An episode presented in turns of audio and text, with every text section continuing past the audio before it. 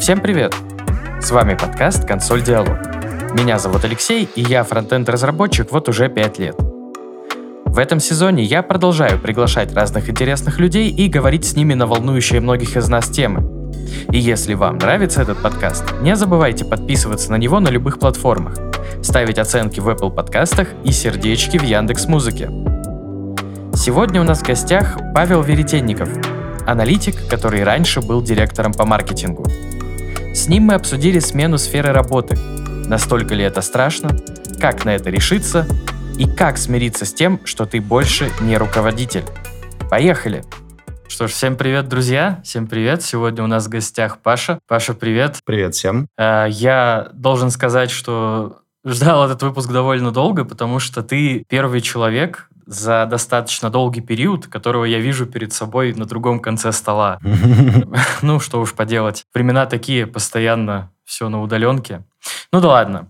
Давай, как обычно у нас принято, расскажи чуть-чуть о себе для начала. Кто ты такой? Кем работаешь? Да, всем еще раз привет. Меня зовут Паша. Я сейчас работаю аналитиком в компании RealWeb. До этого был руководителем маркетинга в нескольких компаниях. А до этого еще много чего интересного, на самом деле, в плане карьеры у меня было. Был проджектом, был даже немножко разработчиком, был немножко дизайнером. Много чего интересного в силу своего возраста я успел попробовать. Вот сейчас остановился на том, что мне интересна аналитика. И, собственно, я занимаюсь аналитикой на позиции middle аналитика. аналитик в RealWeb. Угу.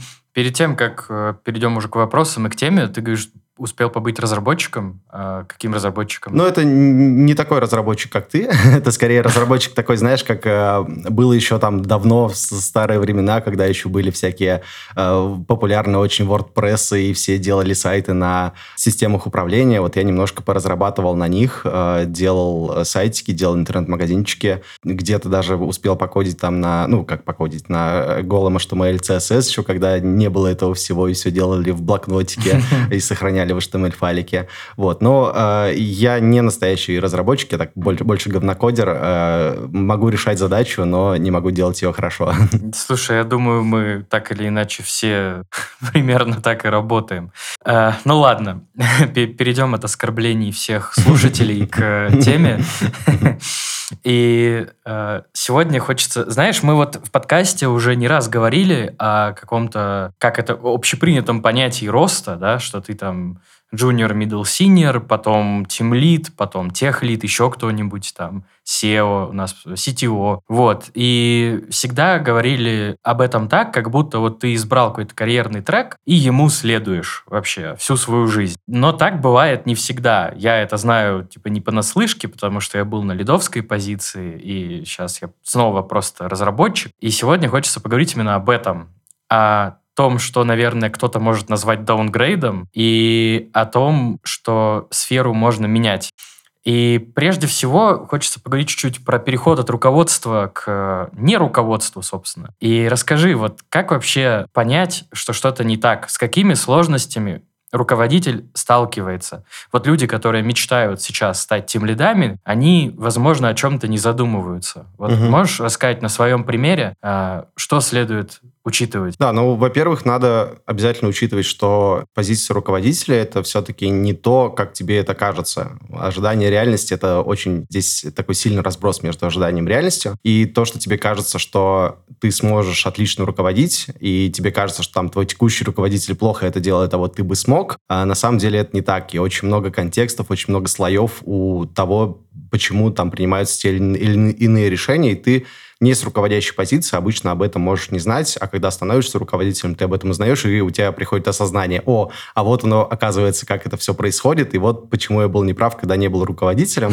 вот, и думал, что все это так просто. Вот, это первое, наверное, о чем стоит задуматься и хочется сказать. Вот, потом, наверное, стоит вообще подумать, а зачем тебе это? Ну, то есть ты хочешь зарабатывать больше денег, или ты хочешь именно руководить, тебе интересны вот лидовские вот эти задачи, вести за собой команду, вести за собой людей. Или, может быть, тебе интересно настраивать команды, то есть тебе интересно там взять интересных людей, взять хороших, качественных специалистов, взять джунов и вырастить из них кого-то и там собрать идеальную команду. Вот это тоже может быть мотивацией, и это тоже хорошая мотивация. Вот. Но если ты хочешь это ради денег, то, наверное, наверное, не стоит. Вот. Я бы так сказал, потому что, ну, деньги — это вообще не, далеко не самое главное, а многие руководители, на самом деле, из тех, с кем я общался, они такие: блин, я хочу руководителем быть, потому что они, наверное, много зарабатывают. Вот. Во-первых, кстати, это не так, далеко не всегда так. Вот. А во-вторых, это, наверное, не самая хорошая мотивация. Вот. О чем еще стоит подумать? Наверное, о том, как, насколько тебе комфортно быть в состояниях неопределенности или состояниях, когда у тебя, знаешь, нет кого-то над тобой, кому ты можешь прийти за профессиональным советом. Ну, то есть вот я был директором по маркетингу, и в, в, внутри компании не было никого, к кому я мог прийти и сказать: вот, слушай, у меня по маркетингу вопросик. Вот, то есть мне надо было либо это с командой обсуждать, и если у них не, не рождается решение, то думать что-то самому. Вот в состоянии неопределенности действовать довольно тяжело, и это большой груз ответственности, и если ты вот в этих состояниях плохо себя чувствуешь, тебе некомфортно, ты плохо спишь, то э, ну, это тоже такой неприятный момент для тебя, если ты хочешь стать руководителем. Mm-hmm. А неопределенность именно в том, что над тобой никого нет, и ты просто вот оказываешься один на один с задачей, и с другой стороны у тебя команда. Ты это имеешь в виду? Ну, не то чтобы один на один. Вот, например, у тебя есть какая-то задача, тебе нужно ее решить. Ты обсуждаешь ее с командой, и так получилось, что вы на обсуждение не пришли ни к чему. И за тобой последнее решение. Вот либо идти туда, либо идти туда. И как это сделать? Какие риски с двух сторон? Можем ли мы откатиться на другое решение? И будет ли это для нас безболезненно? Вот это состояние неопределенности, когда только от тебя все зависит. Вот. И под этим давлением часто работать довольно тяжело. Ну, то есть вопрос ответственности скорее, да? Да, что все на тебе. Да, да. Да, я понимаю, о чем ты говоришь. А еще, кстати, есть на самом деле много неочевидных моментов. Вот я, как уже сказал, я одно недолгое время успел побыть тимлидом, техлидом, не знаю, как точно писать мою должность, в общем, на руководящей позиции. И я в тот момент не учел, что когда ты сотрудник, у тебя может быть какой-то хороший коннект с твоими коллегами. Самый яркий пример, уж не знаю, насколько это распространено, у нас так было, что э, есть у вас там, не знаю, рабочий чат, и рядом всегда есть рабочий чат, в котором нет руководителя. Вот, и где-то на вторую неделю моего тимлидства я задумался, а есть ли такой чат без меня? И наверняка был.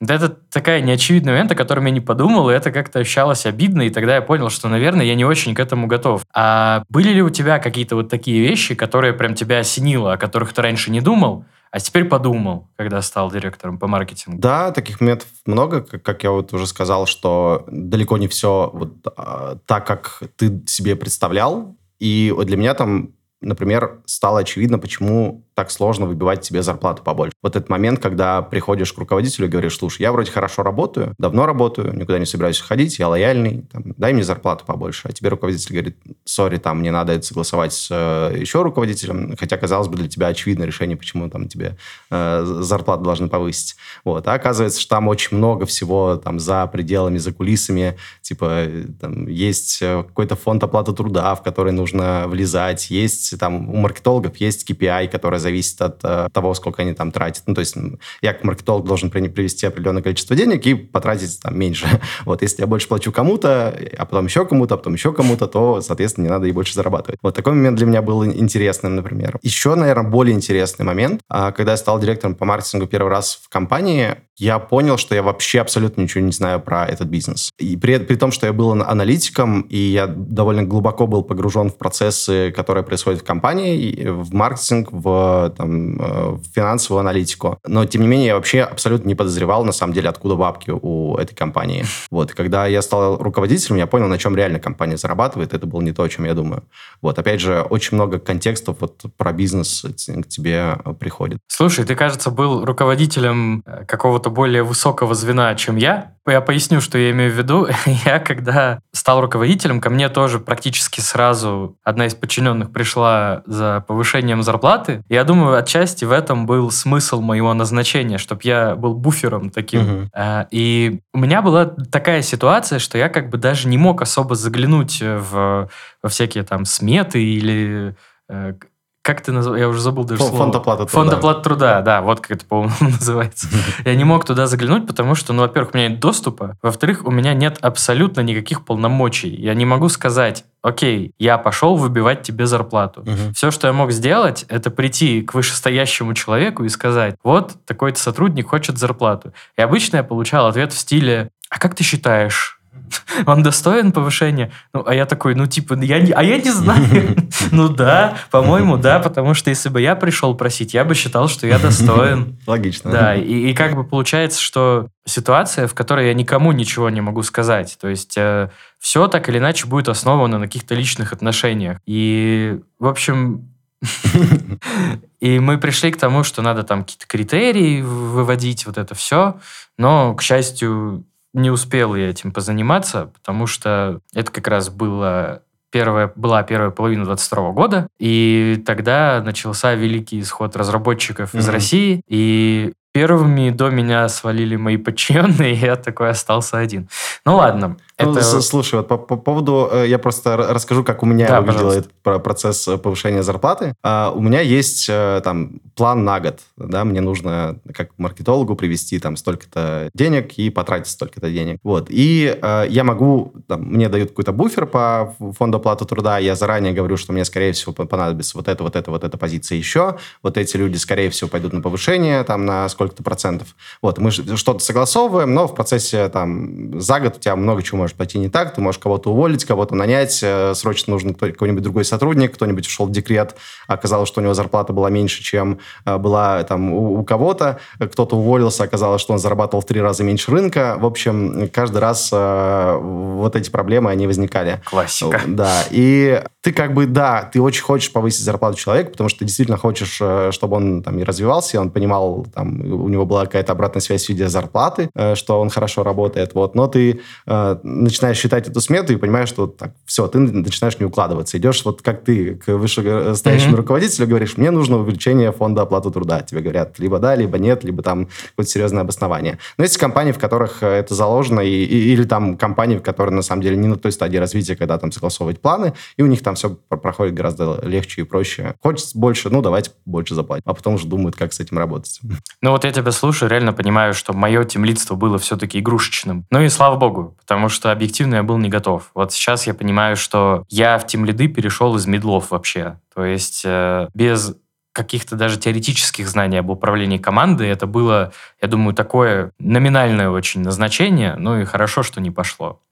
Окей, смотри, вот э, такой вопрос. Вот когда ты, абстрактный ты, стал руководителем, увидел, что все не так, как ты представлял, понял, что есть много проблем, о которых ты не думал, как вообще оценить себя? То есть вот в таких условиях всегда автоматически начинает казаться, что ты не справляешься. Но является ли тот факт, что ты что-то представлял себе по-другому, маркером того, что ты плохой руководитель? Вот как понять, что ты плохой руководитель, и как задуматься о том, что, возможно, это не твое? Угу. А, ну, естественно, не будет являться маркером того, что плохой руководитель, то, что что-то не так, потому что это прям факт. Вот оно все будет не так, и с этим надо смириться, просто когда ты приходишь и понять и простить, как говорится. Вот. Как понять, что ты хороший или плохой руководитель? Ну, мне кажется, что здесь... залог успеха в обратной связи. То есть тебе, с одной стороны, нужно настроить такой механизм общения с командой, чтобы ты мог получать обратную связь качественную и вовремя, что самое главное на самом деле. А с другой стороны, почаще запрашивать эту обратную связь у своего руководителя непосредственного. Если ты там руководитель высшего звена, там C-level, то, не знаю, от фаундеров или от си и о. Если ты там среднего звена руководитель, то у своего непосредственного. И делать это постоянно. То есть не просто один раз в полгода, а там, не знаю, если у вас есть личная встреча там регулярная, то на каждой регулярной встрече спрашивать, как тебе кажется, вот я нормально двигаюсь, может быть, ты какие-то мне советы дашь, что не так. Слушай, вообще охотно дают такую обратную связь. И искренне просто... Я вот сколько раз не задавал такие вопросы, ну, не про руководство, а про свою работу. Я всегда слышал ответ, что типа, да, да, все хорошо. И ты... А ты же не знаешь, правда это или нет. Ну, э, тут тоже, наверное, правильно надо спрашивать. Если э, ты каждый раз встречаешься с таким да-да-да, окей, и ты понимаешь, что тебе просто человек лично не может сказать э, что-то, если что-то не так,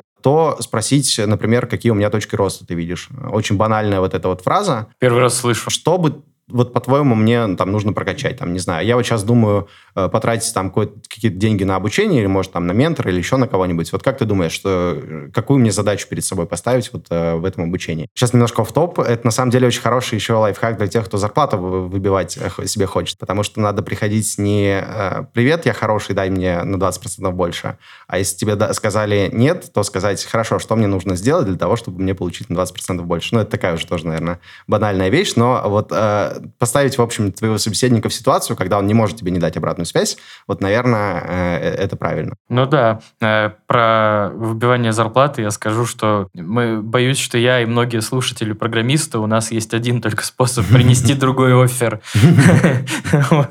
Но ладно, это шутка отчасти. На самом деле, про вот этот способ поднятия зарплаты я, правда, слышал, что типа это как минимум, во-первых, даст тебе понять, в чем ты плох, как максимум действительно не оставит выбора твоему собеседнику. Все, извини, что я тебя перебил, да, продолжай. Да. Ну, это на самом деле в целом универсальный совет. Если ты хочешь получить какой-то развернутый, ну, ты вот ведешь подкаст, ты задаешь развернутые ответы, на которые невозможно ответить «да» или «нет». Вот. Вопрос «повысь мне зарплату», на него можно ответить «да» или «нет». Вопрос «что мне сделать», на него нельзя ответить на вопрос «да» или «нет». Точно так же с обратной связью. Нужно подобрать такой вопрос, на который невозможно ответить коротко. В общем, с руководителем у меня, по крайней мере, всегда так работало, и здесь надо тоже понимать, что если ты особенно руководитель высокого плана, то твои руководители очень сильно заинтересованы, чтобы ты хорошо себя чувствовал, развивался и так далее. Вот, и, возможно, это тоже стоит проговорить, что, там, ну, я чувствую, что я не развиваю. Как вот тебе живется с тем, что твой подчиненный там, и руководитель там, команды из пяти человек не развивается? Ну, что-нибудь такое, не знаю. Mm-hmm. Ну и да, с другой стороны, получение обратной связи от сотрудников, это, мне кажется, вообще супер важно. То есть у меня, например, всегда были отношения отношения с ребятами в команде такие, что ко мне могли прийти всегда и сказать: слушай, ты что-то херню начал творить. Ну, не так, конечно, но там, если уж конкретными фразами, например, ко мне приходили и говорили: слушай, я вот тебе там два месяца назад обратился с вопросом, вот, за два месяца вообще ничего не решилось. Вот. Мне не очень нравится, вот, и там, мне бы хотелось, чтобы что-нибудь с этим произошло все-таки. Вот. Это хорошая для меня обратная связь, что я там что-то пообещал, но чего-то не сделал. Вот. И ты либо что-то делаешь с этим дальше, либо, либо живешь и, и считаешь себя плохим руководителем. Mm-hmm. Вот. Еще я, на самом деле, очень люблю штуки типа там, матриц компетенций, карт роста, звездных карт. триста шестьдесят вот это все, типа... да, триста шестьдесят. Ну, я не так сильно упарываюсь обычно, поэтому я просто выписываю. Я, я и сейчас, на самом деле, и когда был руководителем, я периодически заходил там на HeadHunter и искал там руководителя отдела маркетинга и смотрел, что там нужно для там, руководителя с хорошей зарплатой, там, не знаю, в условную компанию, которую я считаю хорошей. Вот. И выписывал для себя все эти навыки и смотрел, вот где я, где я себя считаю хорошим руководителем, где плохим руководителем. Вот. И это как-то вот анализируешь свои умения, и это тоже, наверное, помогает. Угу. Тогда последний вопрос на эту тему. Ну, во-первых, скажу, что для меня вообще страш... страшный сон, как для ведущего подкаста, это если человек не будет отвечать «да». Я каждый раз прокручиваю в голове этот сценарий и думаю, как я буду разговаривать. Но благо, на все гости очень хорошие, включая тебя. Спасибо тебе большое. Последний вопрос вот на эту тему. Если от тебя уходят подчиненные, это всегда значит, что ты плохой руководитель? Это более того может означать, что ты очень хороший руководитель. А если, если, если от тебя уходят на более хорошие позиции, более хорошие, крутые компании, это значит, что под твоим руководством человек развивается. И вообще, в целом, для руководителя, конечно, страшный сон, когда от тебя уходит особенно ключевой сотрудник, и тебе кажется, блин, что делать? Ты берешься за голову и думаешь, что все пропало. На самом деле нет. Нужно понять и отпустить человека, себе поставить галочку, что ты хороший руководитель, вот, и искать нового человека. А если от тебя уходят там, в более плохие компании или там, на меньшие зарплаты, или просто уходят в никуда, здесь, да, наверное, повод задуматься. Возможно, что-то не так с твоим руководством, и причина, по которой сотрудник ушел, наверное, в тебе. Возможно, вот. Очень важно при каждом увольнении брать обратную связь не, не самому, а mm-hmm. брать через эйч ар. Идти к эйч ар и говорить: слушайте, у меня вот увольняется, можете, пожалуйста, поговорить с человеком, вот что не так, чтобы, если дело во мне, то вам могли сказать, что плохой руководитель. Хороший способ, да, действительно, потому что в лицо тебе вряд ли кто-то скажет, что слушай, ты вообще фигня, а не, а не начальник, поэтому я Первая причина – это ты, как в мемах. Хорошо. Я думаю, довольно про абстрактного руководителя, который столкнулся с проблемами. Поговорим уже более-менее о тебе, потому что реальный опыт всегда интересней. И я так понимаю, ты ведь не только сменил руков... руководство на неруководство, ты еще и сменил сферу. И расскажи вообще, как это происходило, потому что вот когда я задумываюсь о подобном, ну, пока что я, наверное, не хотел бы менять сферу, но мало ли что нас ждет дальше. И мне это видится прям каким-то очень пугающим, чем-то очень пугающим, прям чем-то, чего очень не хочется пережить. И расскажи, почему, во-первых, тебе захотелось сменить сферу, а во-вторых, сложно ли в такой ситуации решиться на даунгрейд? Потому что вот если я сейчас буду переходить в другую сферу, я там не, не такой опытный, как во фронтенде, и это будет действительно даунгрейд uh-huh. в должности, и в, и в знаниях, и вообще во всем. Вот расскажи о психологии этого процесса. Uh, да, здесь на самом деле два аспекта. Первый, как ты правильно сказал, психологический, второй финансовый. Uh, чисто экономически uh, уходить и даун, даунгрейдиться, это, конечно, uh, тяжело всегда. И начну с простого. Вот в экономическом плане тебе нужно обязательно знать, сколько ты стоишь на рынке, сколько ты будешь стоить на рынке, то есть провести какой-то ресерч, понять, сколько ты тратишь денег, и чтобы понять, что тебе элементарно будет что есть, когда ты даунгрейдишься. Вот. Но это такой простой, понятный, очевидный момент. Из неочевидного психологически даунгрейдиться очень тяжело. И к этому надо быть готовым, и не нужно делать это, наверное, прям резко, когда тебе приходит мысль, а может быть, я начну все заново и пойду, не знаю, музыкантом на улице. Наверное, так резко не стоит. После того, как первый раз тебе приходит эта мысль, надо с ней, естественно, немножко пожить, не знаю, пообщаться с семьей, пообщаться с коллегами, пообщаться с друзьями, там какие-то дополнительные, может быть, факторы для тебя откроют, откроют это общение. Вот, потом, когда ты решился, все, я теперь, наверное, действительно хочу даунгрейдиться, вот, опять же, смириться с тем, что там будет тяжело. Будет тяжело, потому что там тебе, опять же, нужно общаться с кем-то из там бывших коллег, и тебя будут спрашивать, что там как, а ты раньше был для, для этих коллег директором по маркетингу, а теперь ты джуниор-аналитик в другой команде. Вот, и это психологически, конечно, немножко давит. Но по моему опыту я себя сейчас ощущаю гораздо счастливее, чем я чем когда я был руководителем. И я об этом знал, когда я э, решился на этот даунгрейд. То есть я для себя понял, что я вот в другой области, не руководителем, я буду там счастливее. Но у меня немножко другой кейс, на самом деле, потому что я до того, как быть руководителем, я был аналитиком, и я ушел обратно в аналитику, на самом деле. Я вернулся в аналитику, просто вот у меня был такой э, момент с э, руководством. Вот. Э, еще нужно заранее понимать, что у тех, к кому ты пойдешь на работу, будет очень много вопросов, почему ты вообще уходишь с руководящей должности. Ну, то есть представь себя на месте эйч ар. Mm-hmm. К тебе приходит резюме, там, не знаю, на младшего аналитика. До этого человек был директором по маркетингу. Ты, наверное, задашь себе пару вопросов, а что вообще не так с этим человеком. Вот. И это правда так. На каждом собеседовании мне приходилось объяснять, почему, почему, почему я собираюсь уходить. Это, кстати, правда. Вот я, когда откликнулся на вакансию текущую, где я работаю, я, у меня тогда было написано, что я там фронтенд техлид, и когда мне позвонил эйч ар-специалист, она спросила одним из первых вопросов, что ну вы же понимаете, что это не лидовская позиция. Угу. И я ей ответил что-то в стиле «И слава богу, и очень хорошо». Да-да-да. Так и есть, да, и тебе нужно, на самом деле, опять же, подготовиться к тому, что у тебя должно быть очень хорошее объяснение для эйч ар, почему именно так. Вот. Причем такое объяснение, чтобы эйч ар подумал, блин, действительно, и надо его отдать дальше. То есть тебе надо подумать, как ты будешь этот первый барьер в виде эйч ар проходить. Вот. Это тоже важный, важный момент. Вот. А то, каким образом это сделать? Ну, то есть как-то плавно, не знаю, попросить half-time на, как part-time правильно называется, на своей текущей работе, типа, давайте там я периодически буду, не знаю, учиться. Вот я такие методы не очень люблю, и вообще я в жизни понял для себя, что мне комфортнее всего, как бы это страшно ни казалось, уходить в виде там, прыжка веры, и если что-то меняешь, то надо менять вот так вот. Поэтому я уходил не куда-то, я уходил в никуда, я уходил, там, понимая только свой там, временной запас по моей там, финансовой подушке, вот, и понимал, на какую зарплату я буду претендовать, понимал, что она будет примерно там в два, ну, чуть чуть меньше, чем в два раза меньше, чем у меня была на лидовской позиции. Вот, и там, когда ты вот все по полочкам разложишь, вот эти финансовые аспекты, эмоциональные, что тебе придется с этим смириться, вот это решение, оно как-то уже проще принимается, и откладываешь немножко деньги, совершаешь прыжок, прыжок веры, и, и поехали. Слушай, это всегда такой момент, что вот ты работаешь на работе своей, а потом такой, блин, ну я не могу больше, ну вот задрало, я хочу, вот мне интересно, другая сфера. Или можно как-то вот до этого не доводить. Просто вот по ощущениям я, наверное, такой решусь вот именно в такой ситуации. То есть, когда я настолько выгорю, настолько за***сь от того, что ничего уже не получается, что я просто такой, тьфу, вот пойду и буду кем-нибудь другим. Или можно как-то без этого? Но вообще вот у меня когда-то было такое мнение, я, наверное, до сих пор так думаю, что если у тебя периодически на работе не возникает таких моментов, когда да, за***ло все, хочу уйти, наверное, ты не на том месте работаешь. Потому что если у тебя такие моменты возникают периодически, то, наверное, ты достаточно себя чел- челленджишь. Какое слово я по-английски произнес? Ну, мы тебя не фреймим, пожалуйста. Спасибо.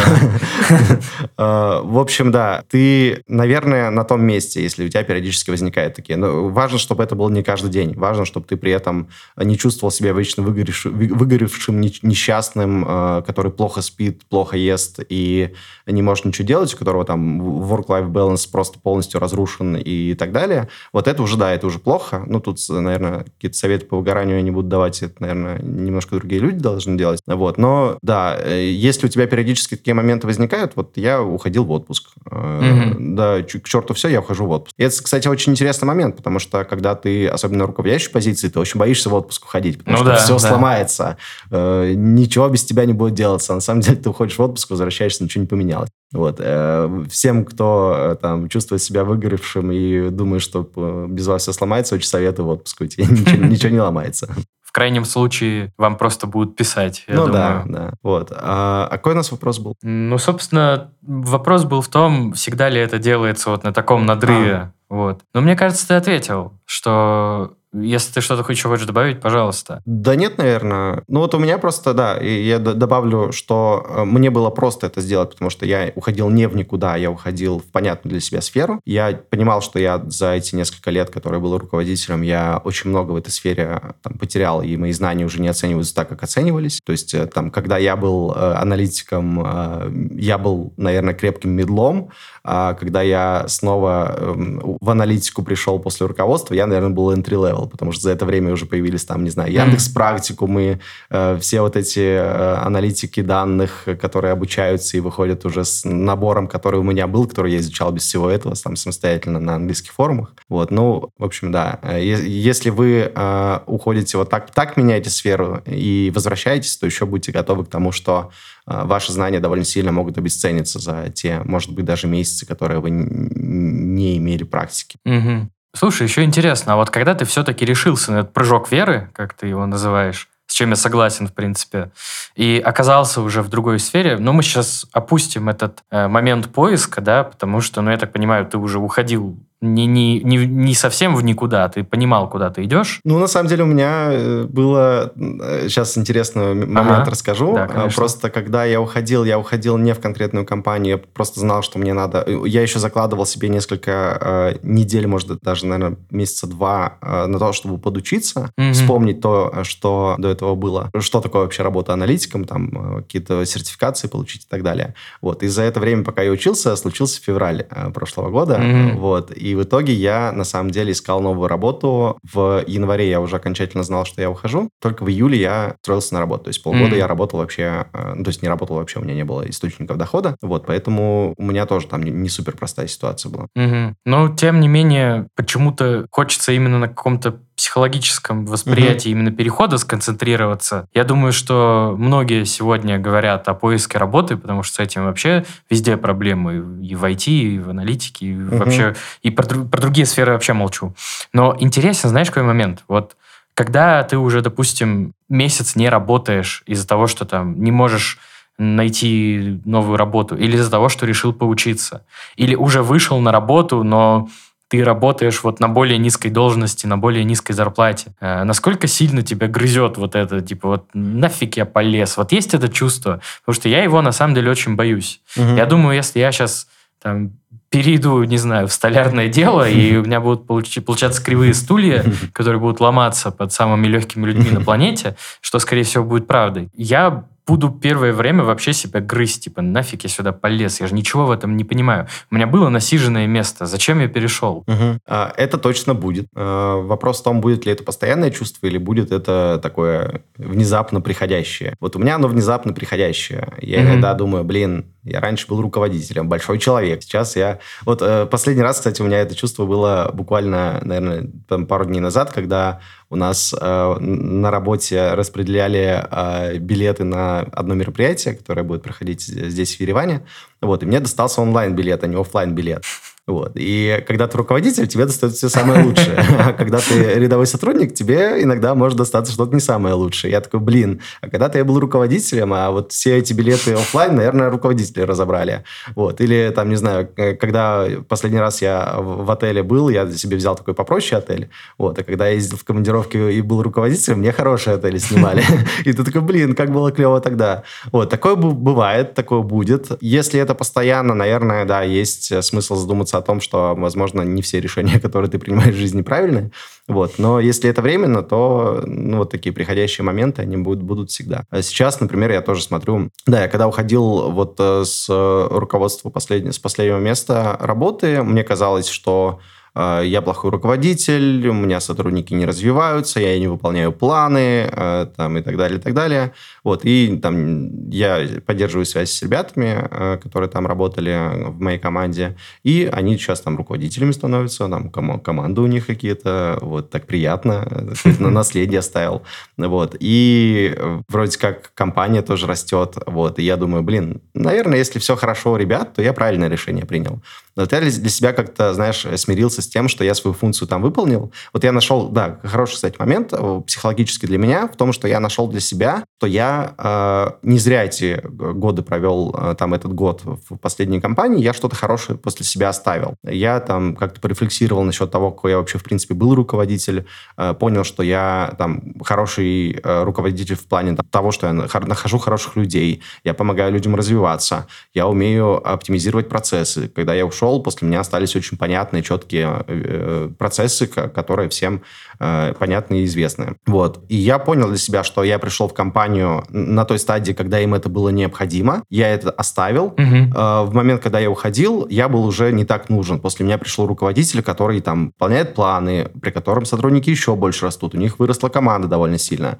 И вот это осознание, оно мне дало такое спокойствие, что свою функцию выполнил. Мне тогда было хорошо, сейчас мне бы там было плохо. Сейчас мне хорошо на том месте, где я нахожусь. Когда ты говорил про там, то, что хороший отель и онлайн-билет. Кстати, я правильно понимаю, онлайн-билет – это не в смысле электронный билет, билет как на концерт, а, а именно, что ты онлайн участвуешь? Да, смотришь а, онлайн. Да. Ага, все, я понял.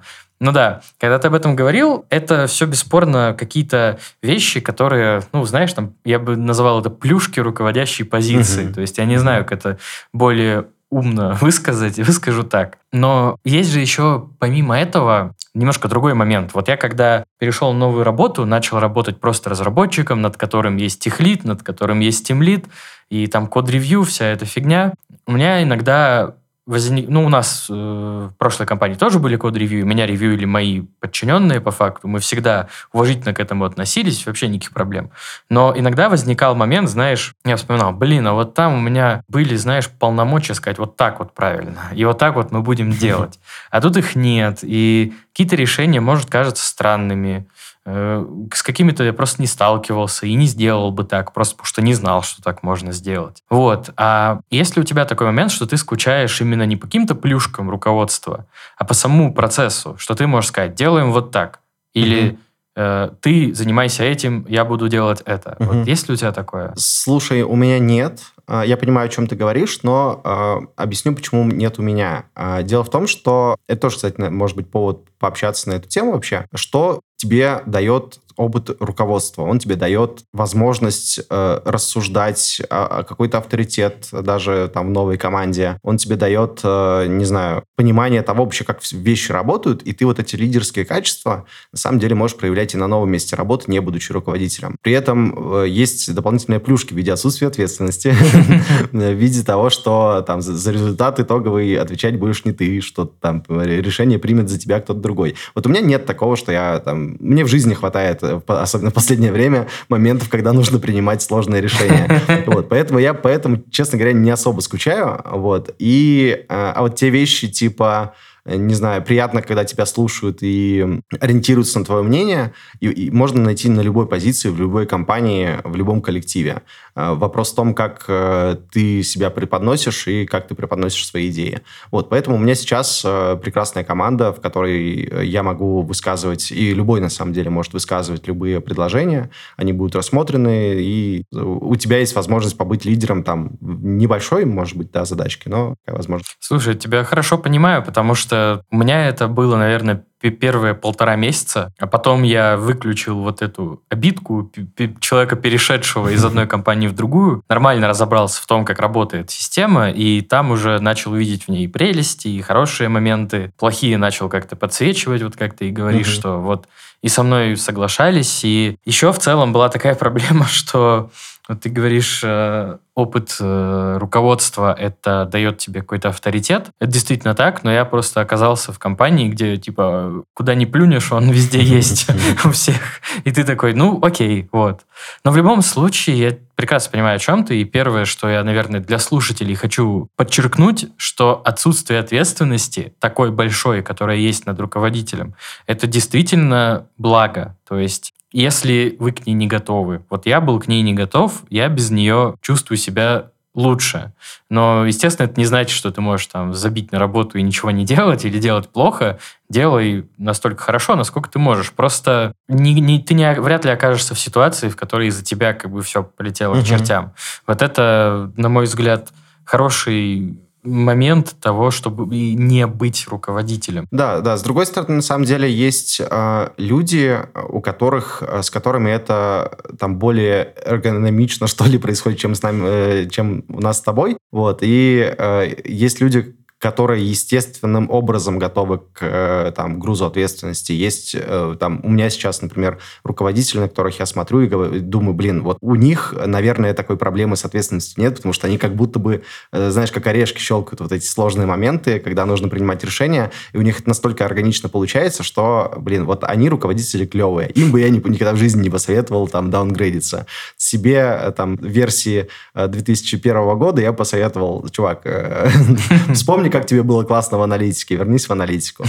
Мне сейчас подумалось, что, знаешь, а может это просто как бы внешний фактор такой, то есть вот самый близкий пример, это, не знаю, еще, наверное, лет пять назад у меня такое было, что я хожу такой и думаю, вот как взрослые это клево управляются совсем, типа там, оплата счетов, аренда квартиры, вот это, ну, знаешь, все это... Веселуха. Да-да-да, атрибуты жизни уже отдельно от родителей, и ты думаешь, вот взрослые, взрослые, а мне типа двадцать-двадцать один год, ну как бы, камон, ты уже достаточно взрослый. Даже сейчас периодически проскакивает такое, что вот смотришь там на родителей, на родителей друзей, родителей жены, они как-то так хоп-хоп, все, вот туда идут, и... а потом ты понимаешь, что ты делаешь, в принципе, все то же самое. Просто ты еще успеваешь подумать о том, как это, как это неприятно, как это страшно. А внешне наверняка ты выглядишь так же. Может быть, кстати, у таких руководителей история примерно похожая. То есть они совсем справляются, но никто не знает, что под покровами их разума скрывается все тот же неуверенный человек. Да. Может быть, да. да. Я вообще хотел бы еще сказать от себя тяну, что если ты не сомневаешься в том, что ты делаешь, то ты наверняка не прав. Но за редкими исключениями, угу. когда есть способ объективно измерить то, что ты... Объективно оценить, вернее, то, что ты делаешь, если ты не сомневаешься, то это может привести к проблемам. Вот. Но не знаю, насколько со мной согласятся. наши слушатели? Ну, вообще, да, сомнения — это тоже, знаешь, такой клочок информации, из которого можно довольно много интересного для себя получить. Я не знаю, почему-то мне вспомнился момент из детства, разблокированного воспоминания. Когда я учился в школе, у нас проводились в городе, это, по-моему, называли спортивные дебаты или что-то типа того, когда... Интригует. Нам... Вот у нас была команда от школы, три человека в команде, и у вас есть тема на дебаты, и против вас другая команда тоже из трех человек, там регламенты, все регламентировано, все довольно четко.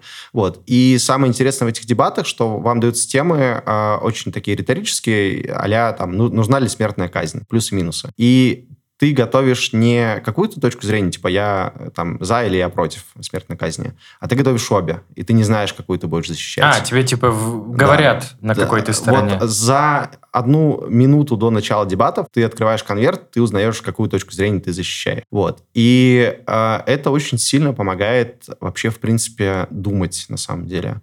Думать про мотивацию других людей, думать про какие-то сомнения, да, когда ты... Вот когда ты защищаешь свою точку зрения, тебе просто, у тебя нет никаких сомнений. А когда ты защищаешь чужую точку зрения, которую ты не стал бы защищать в, в обычной ситуации, ты сомневаешься каждый раз в этом и помогаешь там, себе с помощью умственного, умственной активности эти сомнения преодолевать. И это очень интересное упражнение, которое, мне кажется, в жизни мне очень помогло. Ну да, действительно. Я про такое слышал, просто забыл название «Спортивные дебаты». Может поэтому... быть, это не так называется, на самом деле. Я... Давай так, мне нравится, интересно. Я, правда, все ждал, где же спорт, я почему-то думал, что там будет какой-то бег.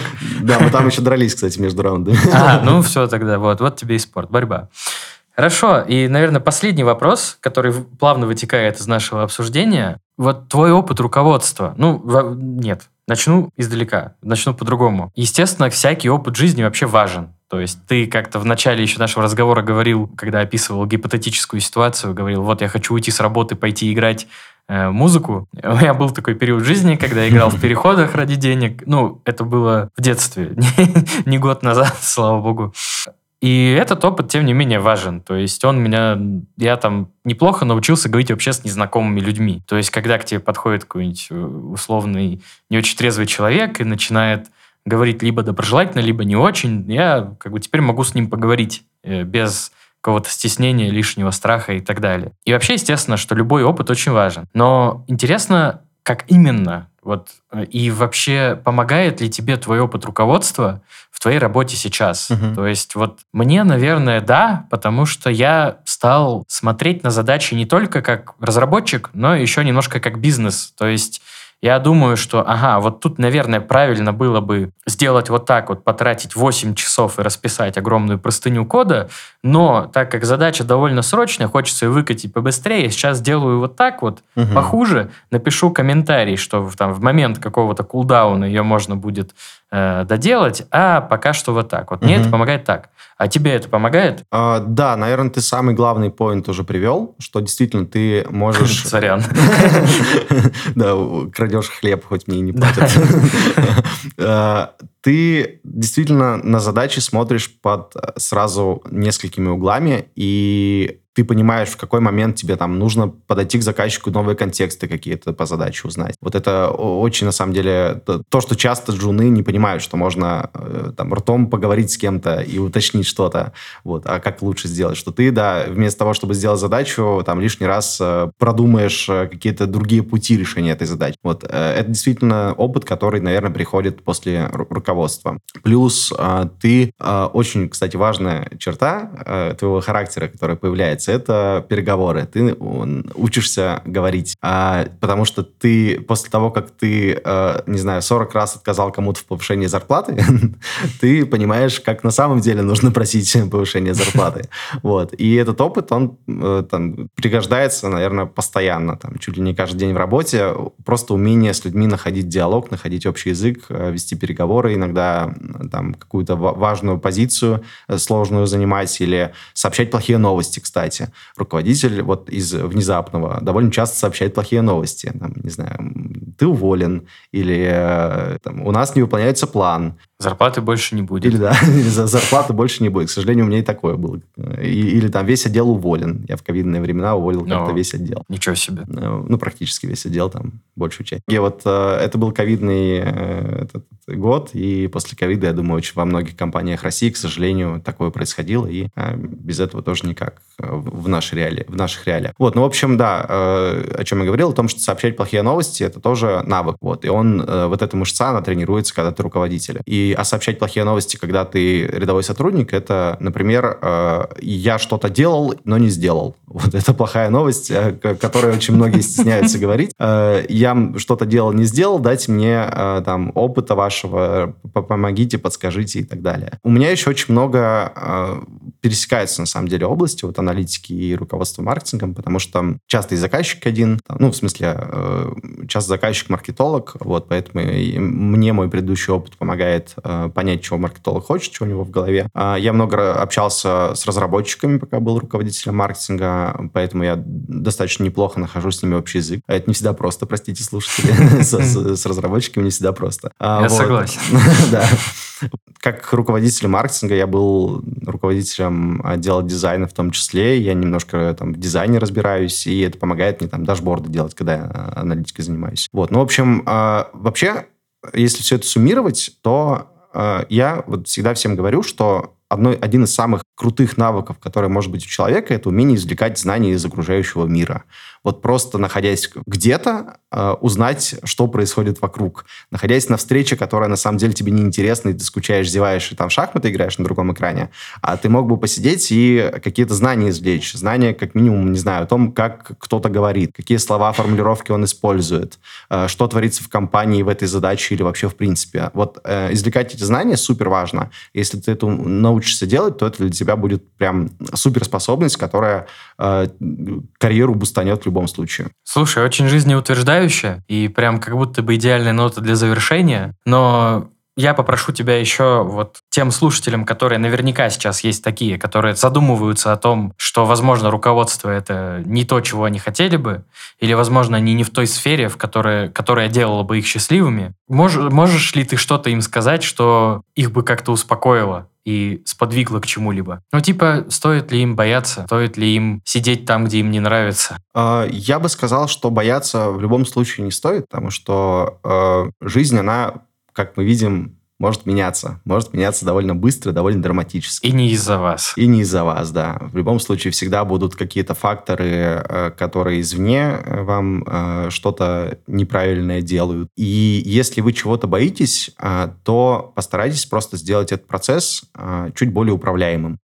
Подумайте о финансах, подумайте об эмоциях, подумайте о семье, о друзьях, еще о чем-то. И попробуйте представить себя вот в ситуации, когда вы этот прыжок веры совершили, вот, что вы будете делать в этом случае. Вот. И как-то становится проще, потому что у тебя как будто бы есть план, которого ты придерживаешься, как говорится. Вот. И пошагово что-то делать гораздо проще, чем прыжок веры, тем не менее. Но э, если можно как-то декомпозировать вот этот прыжок веры, то сделайте это, это будет вам полезно. Лучше и не скажешь. Что ж, Паш, спасибо большое за разговор. Было очень интересно. Я думаю, наши слушатели сейчас чувствуют себя лучше, чем были в начале. Да, надеюсь. Спасибо всем. Спасибо тебе, что пригласил. Было очень интересно пообщаться. Да. Все, пока-пока. Пока. Спасибо всем, кто дослушал этот выпуск до конца. Делитесь своими историями и мнениями в комментариях и в нашем Телеграм-канале. А также не забывайте подписываться на нас на всех платформах, где вы слушаете этот подкаст, ставить оценки в Apple подкастах и сердечки в Яндекс.Музыке. До встречи через неделю. Пока!